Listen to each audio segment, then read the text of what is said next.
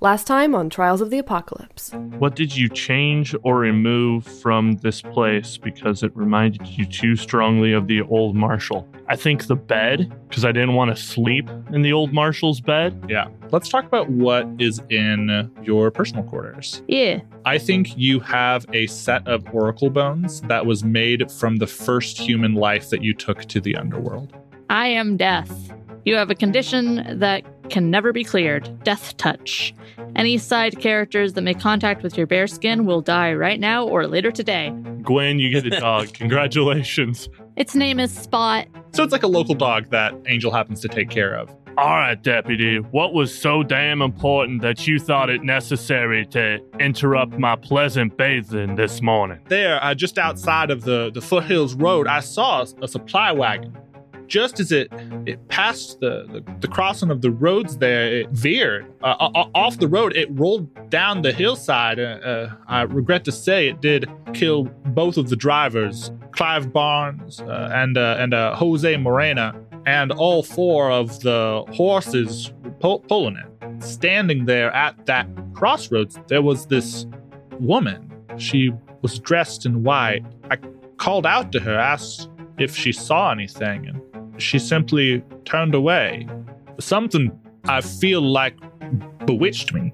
I would like to use Angel's move. Have you met my associate? Okay. Have you seen this woman? We just invented forensic sketch drawing. Hell yeah. Angel, what's your next step? If it's a ghost, a woman ghost, she figures something happened, so she'd want to look at records with pictures. How, you know what? I think there's the the local general store that you can buy newspapers there. And I think you know that if the local general store, you'd probably be able to find old versions, like old copies of newspapers. I'll take the deputy and we'll go investigate the crash site. The deputy saw the ghost heading back along the road towards the Carson homestead, which is uh, outside of town. Lorelai's gonna grab some salt and head out to the Carson homestead. Oh yeah, that's that definitely seems like the first place to go after the bar. The Carson homestead is not an active one. The roof and main timbers of the house have collapsed. There are weeds and small brush that have grown up around the ruined farmhouse. Um, it's abandoned at this point. There are plenty of stories that the Carson family was plagued by misfortune. What do you see that hints at this troubled past? A fairly large family graveyard. Oof. There's just a bunch of crosses Mm-hmm. many of which, if not most of which, have fallen, broken, or turned upside down. Brother Gideon is going to check out the graveyard. He is going to try and feel his way through it more than look his way through it. Okay. I love that. That is going to be a six, so that's not going to hit. So I think positionally, the original house is what faces the road. You can see the barn behind it. The family graveyard is just a little bit removed from that. It's fairly close to the barn itself. And as you're circling around the building, you see the back of someone, a, a smaller, more portly frame, heading towards where Brother Gideon is in the graveyard. They seem to be coming from the barn area. It's a woman, and she's holding up a shovel raised above her shoulder as she's heading towards Brother Gideon. His back is to her, like she is going to strike.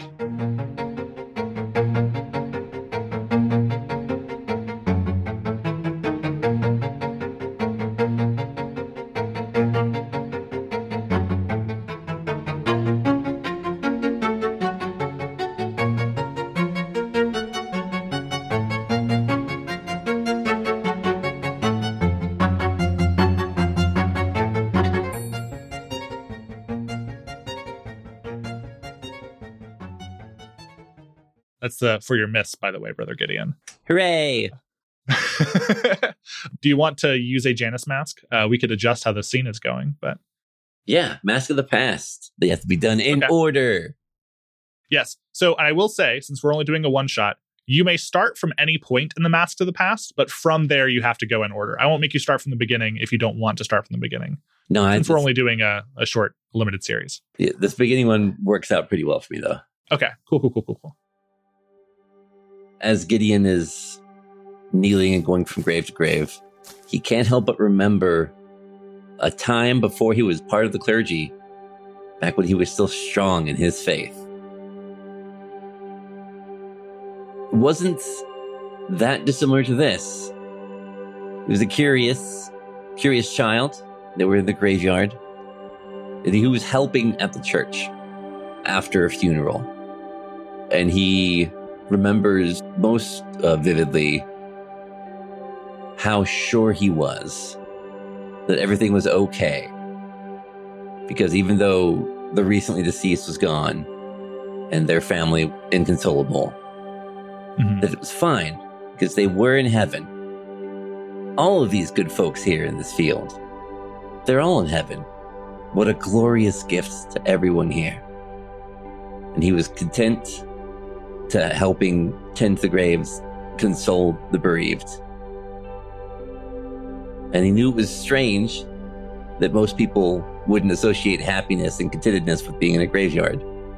There he was. Gentle smile on his face, kindly words on his mouth, at least as kindly as children have. Okay. So I think there's a, a certain tenderness then that you bring to going through and inspecting these graves, uh, thinking for a moment at each of them about the deceased. And that bumps you up to a mixed success, so you will get a clue for this. There's also a complication. Uh, we'll get to the complication first, and then we'll get to the clue. The complication is as you're going across these graves, you see you didn't notice them from the road because there's like a low wall of stone around this graveyard. Um, and also she's hunched over and and fairly small. She's uh, somewhat emaciated this woman in her 50s sandy hair. And she's bent over with like a despite the heat i think she's in like a a layered sort of blouse. It's flowing well beyond her frame. And she's tending to the graves. You realize now, very out of place after seeing these broken tools in this falling down homestead, that these graves were actually well maintained. Like they were, they'd been weeded around. And even though the grass was mostly dying in the yard, this is somewhat greener and taken care of. And she stands up, dusting herself off from the grave that she was attending to, and turns around to you with like with a start. You're obviously dressed like a clergyman, right? Like uh, I mean, I think so. He, he's seersucker suits. Uh, in, ca- in case you've Yeah. never seen one, I, I purposely looked one up, even though I suspected. Um, they t- they trend towards being sort of pinstripey. Uh, it's a very strange material. It's very, it's much airier than your traditional suit, and that comes in the Mhm. form of crink. Of it's a crinkly uh, fabric, like if ruffles was a fabric, but not corduroy. Corduroy, corduroy is thick. Uh, this is a, a much lighter fabric. It helps keep you cool while still looking your Sunday best. Uh, and he's- Gotcha. he's- It's like a thinner cousin to burlap, kind of. kind of like that, yeah. Ideally, it feels better, Yeah. but you know, it is what it is. Um, and he has a uh, straw boater hat as well as uh, tinted glasses to help with sun. Yeah, she sees you arrive with a start, uh, not noticing you. She was absorbed in her her work tending to these graves, and she narrows her eyes a little bit at you. But I think you do see her face soften a little bit because you seem to be some kind of some kind of man of the cloth, and she looks at you. Uh, I, I, I, I, don't need you out here disturbing me or, or my property. Uh, all, all these reporters been, been out here now. You two, uh, do who who are you? Why why are you here? Make make make yourself scarce. And she like sort of waves her hands at you. Oh, my apologies, madam. Uh, I was led to believe this estate was abandoned, and we had cause to come to come calling this way to look into some strange goings on in town. My name is Brother Gideon. I pastor over at the church. Such as it is. She, still a bit reserved, nods a greeting at you. Well, the the house is what what it is. I, I'm living back in the barn currently. Uh, of course, the rest of the family isn't around these parts anymore, but I received notification of uh, what what had happened with the, the family down here, and I, I've come to take ownership of what my family has left me here, what what my relatives have left, and worry about it. And it ain't it ain't no concern of yours, Mister uh, bro- brother Gideon, Brother Gideon. I believe we should all be on first name basis out here. I'm oh well, uh, I'm Brandy. Bran- Brandy Carson. He- Gideon doffs his hat. Brandy, it is a genuine pleasure to meet you. Well, I, I, I, I think you're kind of charming. She's like, uh, I'll, I hesitate to, to say the same, but and you can see her her eyes kind of lingering at the when you took off your hat that like widened your shoulder stance a little bit. It drew your coat away from your side. I think she saw the flask on your hip. Um, and you see her eyes drift to it. It's around this time that you you smell the moonshine on her breath Ah, uh, and like her eyes are like locked now on there on your hip and and she says well well, well maybe it's not the the worst thing to have a, a, a man such as yourself here to i've been trying to do right by my my relatives here Uh, I figure after all that has befallen our our family over over the years, it, it would do well to to have a little bit of care taken uh, around the deceased, honor given to them. madam, you and I are of one mind. There's a reason why my first inclination was to visit the resting places of the dearly departed. That was some of my first experiences at the church was helping tend the gravestones at the local cemetery. I always found it peaceful. And that was a genuine pleasant surprise to see these graves so well tended when I expected it to be an overgrown mess. It truly warms the heart. He, he, he uh, reaches for his hip flask. Libations for the departed? Well, libations are wasted on the departed. Libations are for the living. Pour one out, bro. True words were never spoken. I suggest a compromise. And he pours a little bit out into the soil, Mhm. Raises it up to the sky, takes a sip, and offers. She absolutely takes a sip after you. A bit of a uh, less of a sip, more of a draw. More of a, yeah. Uh, she takes a drink from it. You can see this is the clue now. You can see the grave that she's tending to. There's a smaller grave. It's located away from the rest. It's closer to the tree on the edge. I say tree, what's left of the tree on the edge of the property. And normally you wouldn't want to dig. Like th- there are some people who bury, are buried near tree roots and stuff like that, but normally you wouldn't try to dig a larger grave near something like that. So there's just this small grave here. It's off to the side. It's the one that she was tending to. It's at the end of a long, a long, too long row uh, of the Carson family. There's not a name on the gravestone, at least not as far as you can make out. I think there probably was. It was marked at some point, um, but at this point, it's worn away. Uh, the clue is just a small grave in an unusual place. And I'm also going to give you the condition because of running into uh, Miss Carson here, uh, uh, running into Brandy.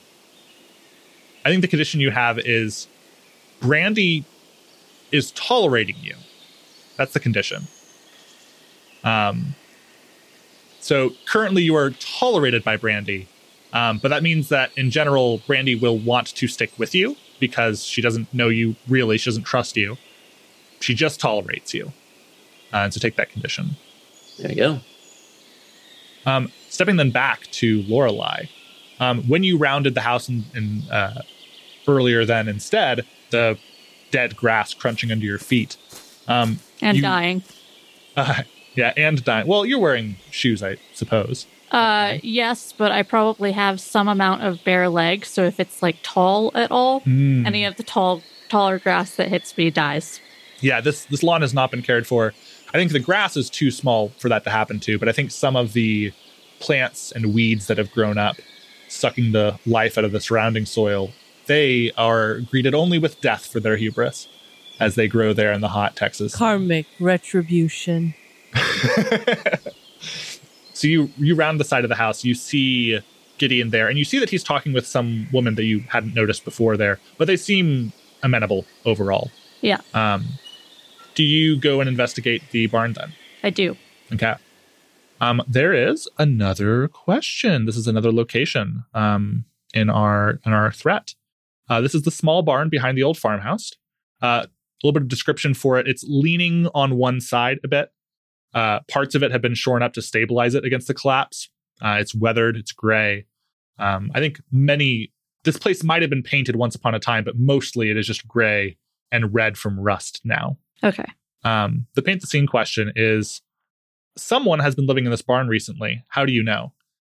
in this case, you have, of course, seen that there is a woman here on the property.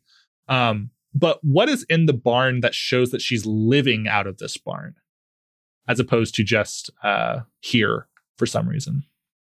I, of course, would not know it. Mhm. But since uh, Marshall Jefferson Stockley threw out his mattress, somebody took that. That's amazing. To clarify, I threw out the old Marshall's Yeah. mattress. Oh yeah. And you ain't getting it back. So, that is occupied now, sir. Occupado. occupado. Okay. So there's a mattress in the barn. Bare mattress has a couple of pillows on it. A very old, worn, stuffed cat, and a quilt, just an old quilt with a little bit of mildew damage to it. There's that. There's like a pile of clothes, uh, in like a like what would be a horse trough usually, Oh, I like that. and there's like a standing mirror Hmm. that's just like old and worn and probably came from the house once upon a time. I like that a lot. And so you head inside the barn. It, it's a small space. Uh, it, it is as you've already described. There's no animals being kept here anymore. There's maybe the potential. There's a couple of stalls for horses that aren't aren't too worn down by the the sloping building. There's a, a little bit of hay still on the ground that is long dried out and it crumbles to dust under your feet, and you're not even barefoot. Yeah. so what are you what are you looking for? What are you doing? What I want to do is I want to push the mattress out of the way, draw a circle in salt because I grabbed salt before I left, Mhm. and then use my uh, death oracle bones, Mm, my my my first human death oracle bones, yes. to try to divine some information about this lady in white who has been haunting the area, whether that be in the form of summoning her here Uh, this this sounds like the information move with sensitivity. I don't think you know what the result might be yet. Yeah, seems reasonable. Um, I could also we haven't gone we haven't had a day move. If you are trying to summon her, I think that would be a day move, and then information would be with talking with her. let's let's do that. I like that. I think that makes sense for Lorelai. She hears Yeah. that there's a what she interprets to be a rogue spirit running around. Literally, her entire thing is ferrying people to Yes. to the other side. No, that makes total sense. I like so it. she would be trying to get to the same place, and Uh, well, I think so. First, let me quickly explain for the audience. The day move uh, is one of the two core catch-all moves to the game. Um, when you do something riskier, face what you fear. In this case, you're literally summoning the the ghost that is perhaps central to this whole threat. Mhm. Then uh, you're going to, in this case, roll with sensitivity because that makes perfect sense for how you're approaching the situation. Um, but you also need to tell me what you're worried about is going to happen that's right. before you roll. And since it's the day, not the night, um, it doesn't get worse than that necessarily. But tell me what you're worried about. I think I am worried, since it can't get any worse. Uh, I am worried that I summon something else instead, something or someone else instead. Interesting. Okay. So go ahead and roll. Okay. I'm rolling with advantage because I'm because you're using, my your oracle your oracle bones, bones. Yes. which I have marked because now I'm using them. Yep. Oh boy. That's Snake Eye. With advantage. Oh fuck. Actually, mm, I thought I was okay. Yeah. Actually, I thought I was more than okay. And then I plus two to remembered that I only take the highest two. You only take the highest two. Now that only changed the amount by one because I, what I rolled was a one, a one, and a six. Oh, so this is So six, seven, eight, nine. okay. That's not too bad. That Could nice be success. worse. Yeah, could be way worse. If you're rolling with disadvantage, that would have been two ones. okay. Uh, so on a mixed success, um, you you hold steady for now, and there will be some sort of complication or cost here. We'll get to that. Um, you've cast this salt in a circle here in the middle of this space. You throw your bones. Um, I think that there's a song that you sing. Um, I think there's a song that Lorelai sings when she's trying to call the dead. Um, it's soft. It's in a language that no one present would understand, but it is something that the Lady in White understands. And Love that. as you sing this soft song in this space, the room darkens, but not cruelly, not evilly or anything like that. It just darkens a little bit. The harsh daylight outside grows dimmer. The space feels more self contained now, and the temperature plummets. It was hot outside. You're not quite midday yet, so it's not to the heat of the day, but it was already hot. It's summer, it's end of summer. And like the AC's just been cranked to max in here, the air moves out of the space and the temperature drops. And I think you've drawn this salt circle and you've thrown these bones, you've made this request for her appearance. And normally, when you do that, I think the dead rise up inside of that circle. Like they, they are summoned there where you've requested them. The lady in white balking at that a little bit, you summoning her in this space, instead drifts out from the side of the barn. She is in this perfect, simple white gown. She has long black hair, and she stares at you impassively. Um, now that you're up close to her, you can see her features in this soft darkness of this space. It's not, you know, black or anything like that, but in this softened light of the space, you can see that her skin is translucent. You make out some of what sits behind her. She is obviously a spirit.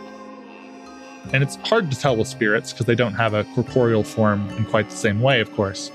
But she does seem, she's slight. She seems fairly young. What do you say to her? She is here. Oh, you have the condition, I think, from this. Under the lady's watchful eye. Okay. I think I will smile. It's a very warm and inviting smile. I'm genuinely very happy to see her. Mhm. And I say, Hi, are you lost? She doesn't answer your question. She just stands there and she's watching you. She does respond. She shakes her head now. How long have you been here? On your own. She drifts in the room a little bit closer to you, her eyes locked in you. She has no need for blinking and she does not do it. I'm starting to move toward her. Yeah. She just shakes her head from side to side. You don't remember? She shrugs. What are we waiting for? Roll the information move with presence. I have a zero to presence, which is fair. You are interacting with a spirit, but I don't think this is particularly a sensitivity moment. That is a nine again. It's nine again. All right. So mixed success here. You will get a clue from this, though. So I asked her, What are we waiting for? What are we waiting for? As I've been talking to her, I've taken off one of my gloves and I'm holding my hand out to her. Hmm. I like that.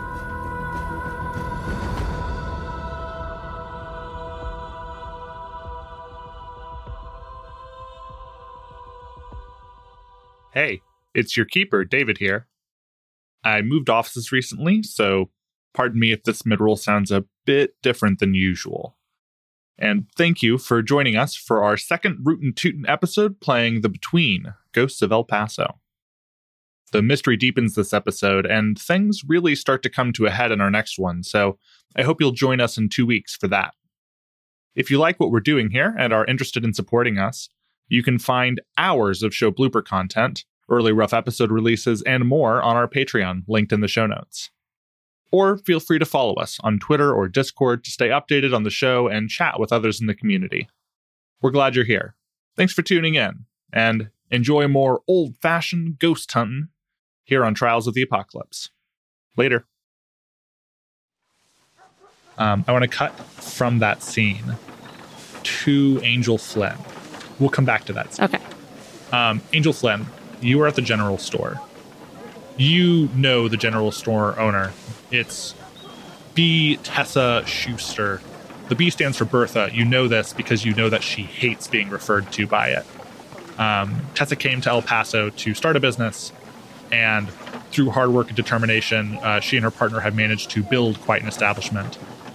You know that she would be interested in the wagon that has collapsed and stuff because she often uh, hires like local children to go and collect things from wagon accidents and other uh, goods that will not be missed that then make their way into her general store. Do you come to talk to Tessa or do you mostly come to look at the newspapers? Oh, she'll definitely start with with Tessa, especially if Tessa and Okay. her partner have been here a while. She may know something, may have seen this woman, because anyone who's who lives in town will need to come to the general store. So yes, absolutely. Yeah, you arrive at the general store. Uh, general store is, I'm going to say it's a small building up the road from your own bar. It's in the center of town like yours.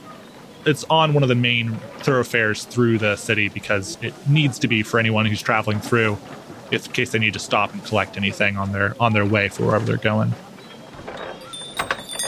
Good morning, Tessa. when you came in through the door, there's a little bell that ding-a-ling-a-lings.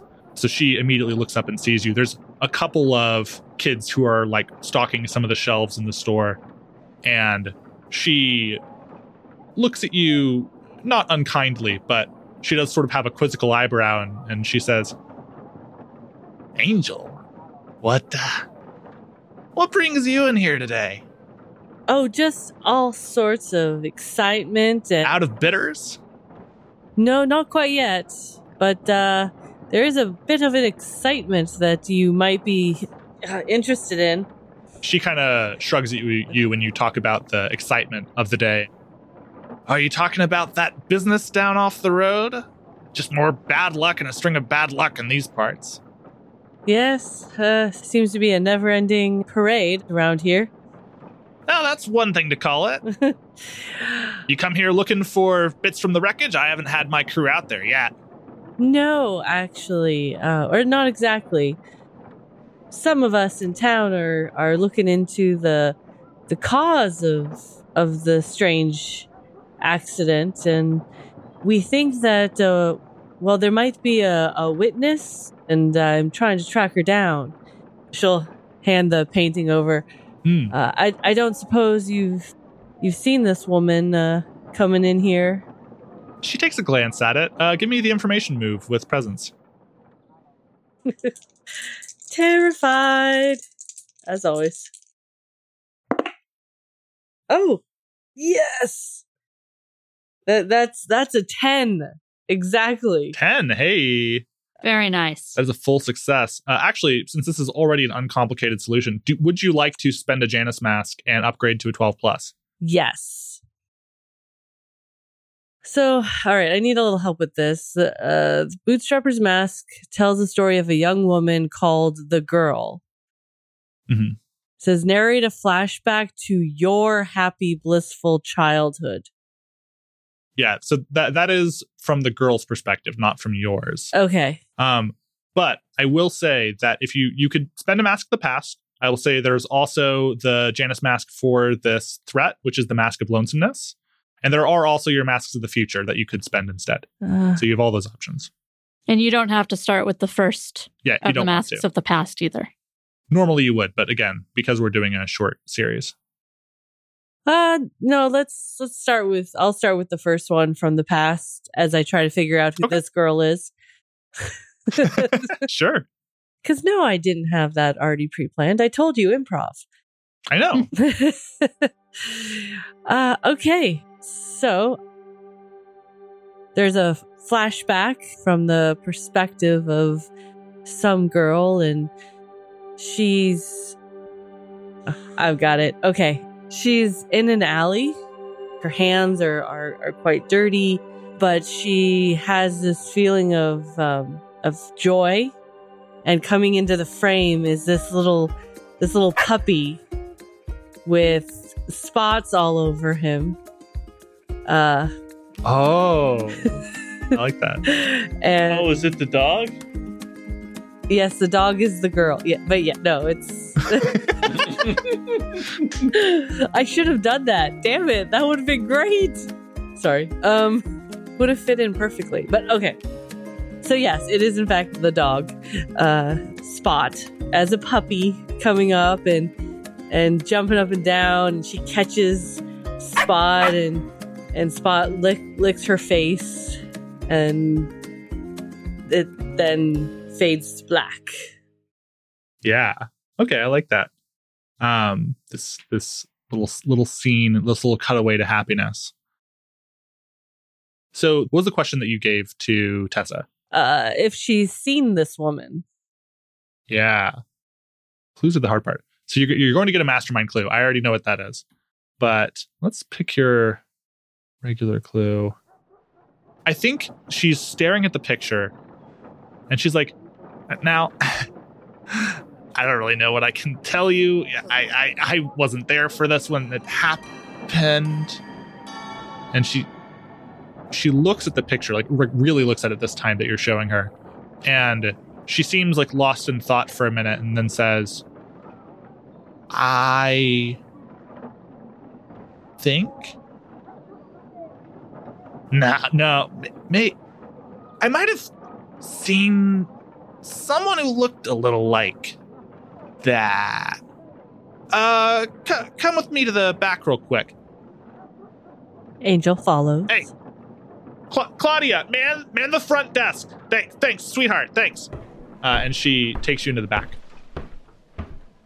She has, you know, tons of store boxes, all full of different things that they carry on the shelves of the general store. But then she also has one that you can smell the sort of mustiness of the paper of like old newspaper that has been, you know, not everything gets sold, right? And so there's a collection of what doesn't. Some of it makes great tinder. She ends up selling it to people in the wintertime to help start their fires. But some of it I think she holds on to. I think it's something that Tessa likes to keep with her, keep a record of history. Um, so there's lots of old newspapers, and she riff- rifles through this big crate full of them.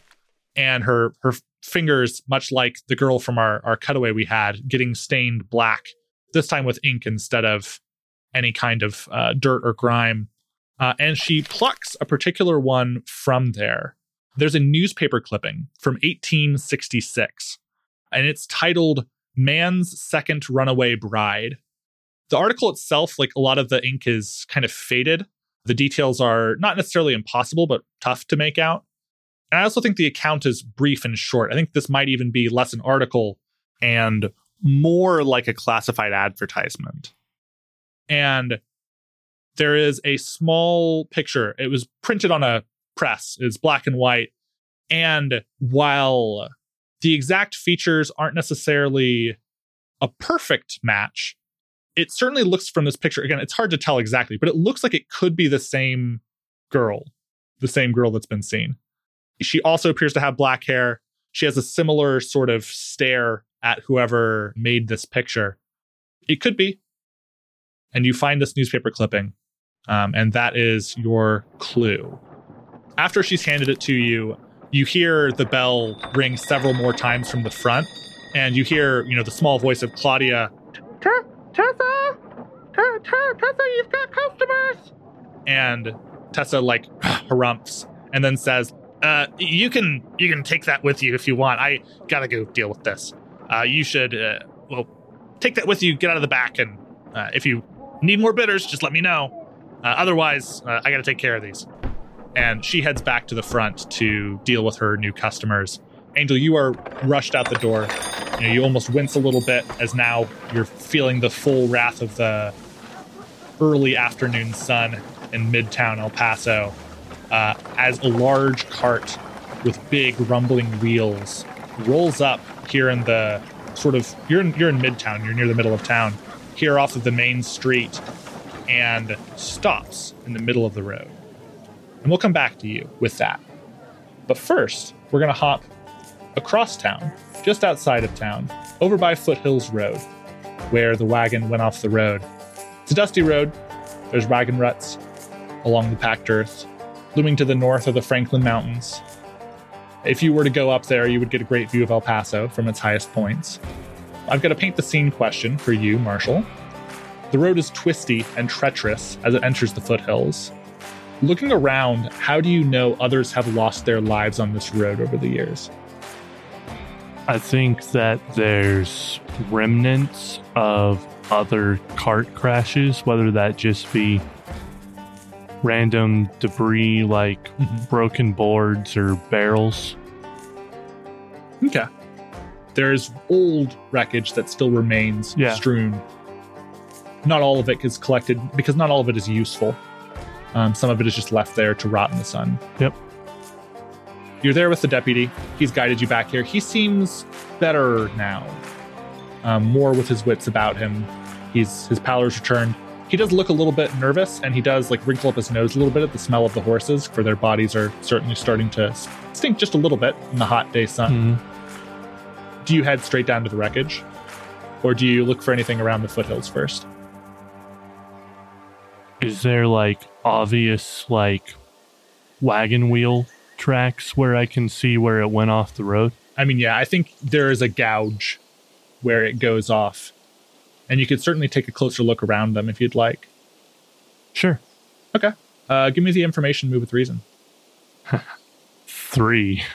three Because I have zero reason, so and I rolled a two and a one. you rolled a two and a one uh, okay i get to make a hard move here Great. i'm trying to decide what that should be i wasn't expecting uh, a miss like this here Yeah, this is a big old whiff. there's a big old whiff It, I mean, it's it's bound to happen unless you got a good number. A little, uh, little less than half the time you're gonna miss. I think what happens is you go to take a closer look at the tracks.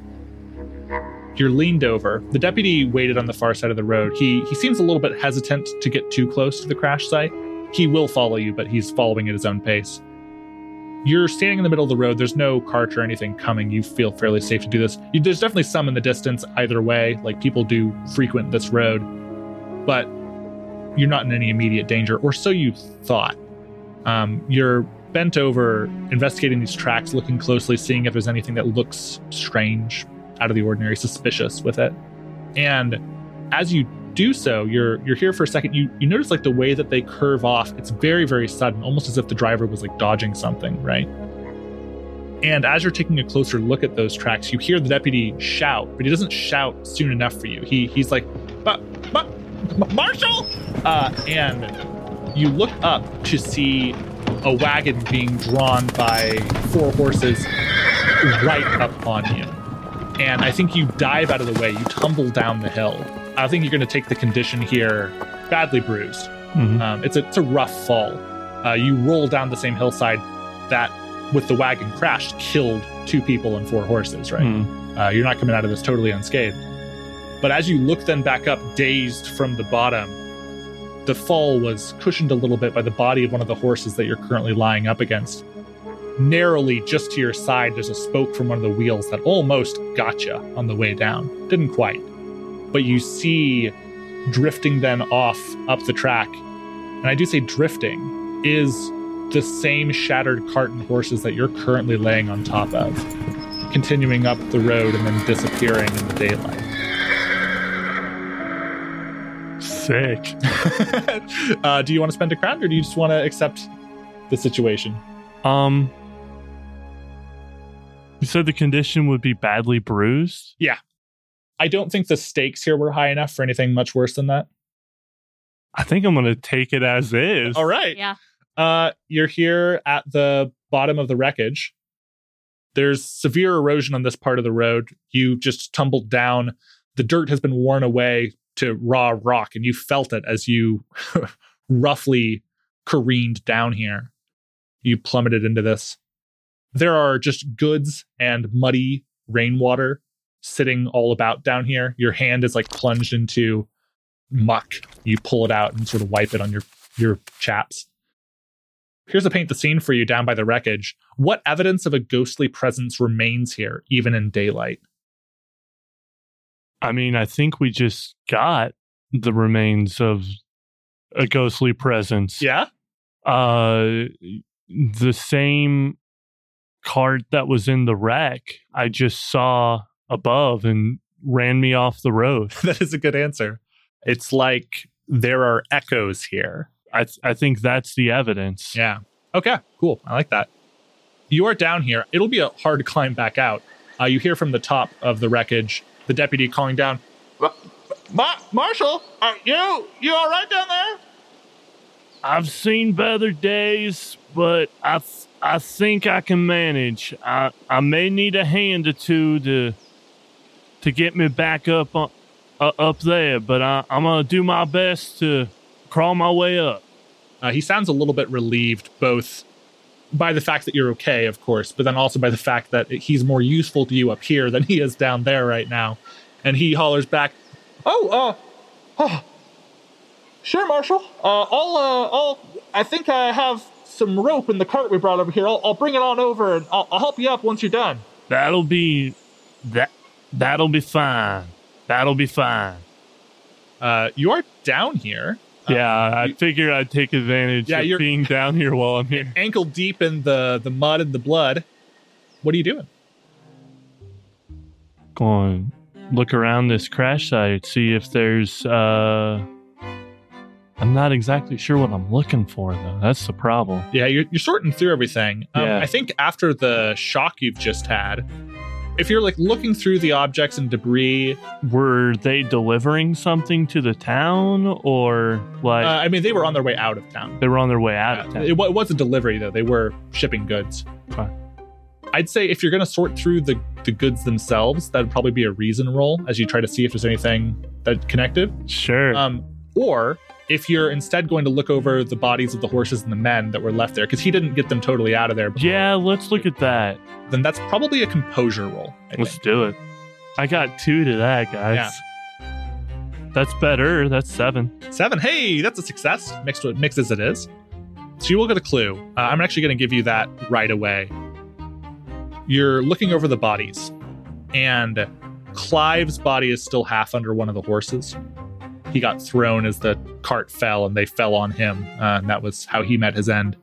Uh, I think there is one of those wagon spokes that's sticking out of the chest of uh, Jose Moreno. He's the one. Christ. He's the one who uh, the deputy had started to try to drag out. Hmm. Um, so he's further away.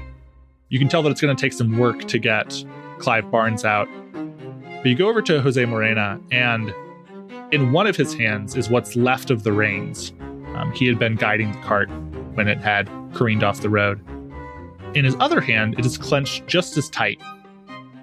I do apologize for this, Jose. You were always such a nice boy, but I'm gonna have to pry that open. and you do peel open his fingers. Sitting inside the palm of his hand is a ring. Hmm. There is a dented silver ring with a pearl in it. Sitting in the middle of his hand. You know that Jose was not married. So this seems a bit anomalous for him to be holding on. It's clearly a woman's ring, based on the sizing and the style you would assume. And it's just sitting in his hand, here at the bottom of the cell. I mean, obviously, I'm gonna take the ring. Yeah. I mean, you take it with you. It's a clue.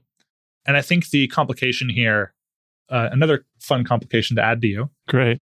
you take the ring, and as you take it into your possession, you feel almost like you're sick with something. You feel a chill descend on you. Mhm. I'm going to give you, like, despite the hot sun you're in a little bit of the shadow here because of the ravine, but as you're approaching midday, that, that direct sun is starting to reach even where you are. And even as it sits on your skin, you feel chilled to the bone. Take that condition as well. Chilled to the bone. And a rope you hear fall down the hillside to you. And the deputy cries from up, up top There's a, a team of horses here to help cart away the wreckage. There's a couple of kids from the general store to collect the goods. You you about finished your inquiry down there, Marshal? Yeah, I do believe that I would like to get back up on better foot and ground.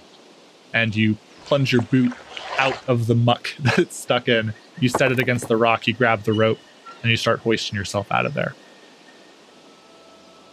I want to step back then from that scene to Lorelai Chambers. You are in the barn. The space has been dimmed by the presence of the lady in white. You have reached out your bare hand to her, your glove removed in your other, clenched in your other fist, your hand extended. And I think she does extend her hand towards you, and you feel the softest presences as her fingertips rest on your hand. It's not quite the same as if her hand itself was there, but you especially do feel her touch. And your hand grows cold where it is, but I think your hands are always cold. When we left off, what question did you ask her? What are we waiting for? And here's the clue you receive. She touches your hand gently, and then she walks over to the wall behind her. It's next to the stalls, it's next to where some equipment might have been once upon a time. It's all rusted or in the fields now. And on the wall, barely intact, there's a nail driven in that's holding it tattered there, is an old calendar. And this calendar page is worn by weather, by time, by sun, and by rain that has leaked in through the roof here. But you can still see clearly, and actually, as her finger goes up to touch it, it's almost like the calendar is restored to its original state, the paper new and fine under her fingers. She points, and there's a circled date. You don't know the month, you don't know the year, but it's the 17th. She points at this circled date on this old calendar. And she turns back to you. I think I'm gonna nod slowly. I think it's already passed, sweetheart. And she nods resolutely. And then the air clears as she disappears. And the door opens to the barn. I think Brandy Carson is shoving open the door to the barn. Brother Gideon behind her. She's half turned to face him. Uh, I think she has his flask still in her hand uh, as she's leading him in, talking to him about how she's in charge of the state of this place now. You know, he's welcome to stay here if he's going to work, but otherwise, he should best be on his way. And as she's saying that, she turns and sees you standing here, ungloved hand extended to no one now, a pile of salt on the floor, bones cast. Uh, who, who are you supposed to be? What are you doing here in my home? Very quickly, I put the glove back on, Mhm. move over, sweep up the bones with a very practiced motion. Yeah. Uh, just sort of sweep the the salt circle so it's no longer a circle, and start heading toward the door. you just leave. What? Where? Where are you going? And she like goes over, rummages through uh, a pile of, uh, in the best shape of tools. She seems to be collecting what might still have some value here. She grabs like a shovel, and she starts heading towards the door you came in from as you depart it. Which is when the good brother's hand grabs the shovel Yes. gently but firmly. Now, Brandy, I, I, I have had some fair experience with the good book, and I'm quite certain that casual homicide is frowned upon. and she she seems a little bit unsure in her step. She was obviously drinking some earlier this morning, and after having some big swigs of yours, I think it's starting to hit. Well, I I'll tell you what, darling. How about we start with harsh language first? We can escalate if things call for it. well, hmm. and she like seems a little more unsteady. She actually has a seat down in a stool that's there. I think it might have once been once upon a time been for for cow milking, uh, based on the height of it and the location. She sits down on it roughly, uh, unsure on her feet, and, and says, "You look. I, I'm all done with guests for the day. You uh, and whoever that woman was, you get out of here, okay?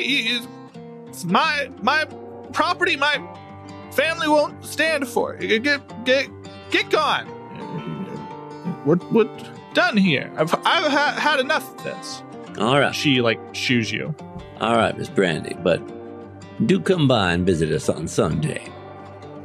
I think it might help ease your soul.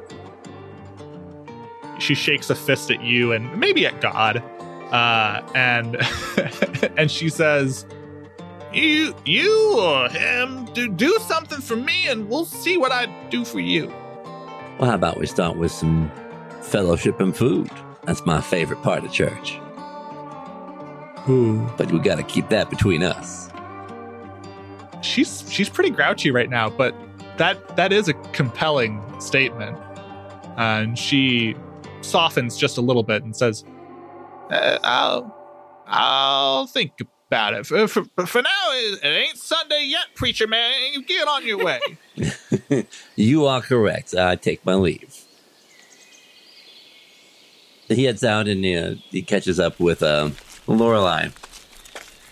He makes it back to the cart, puts the hat back on. You know, I might recommend having your first reaction on finding an impromptu domicile not be to engage in heathen casting of spells or what have you. It might help make a better impression. That's just my advice. She smiles a little bit at that and she goes, Heathen casting of spells. Tell me, Gideon,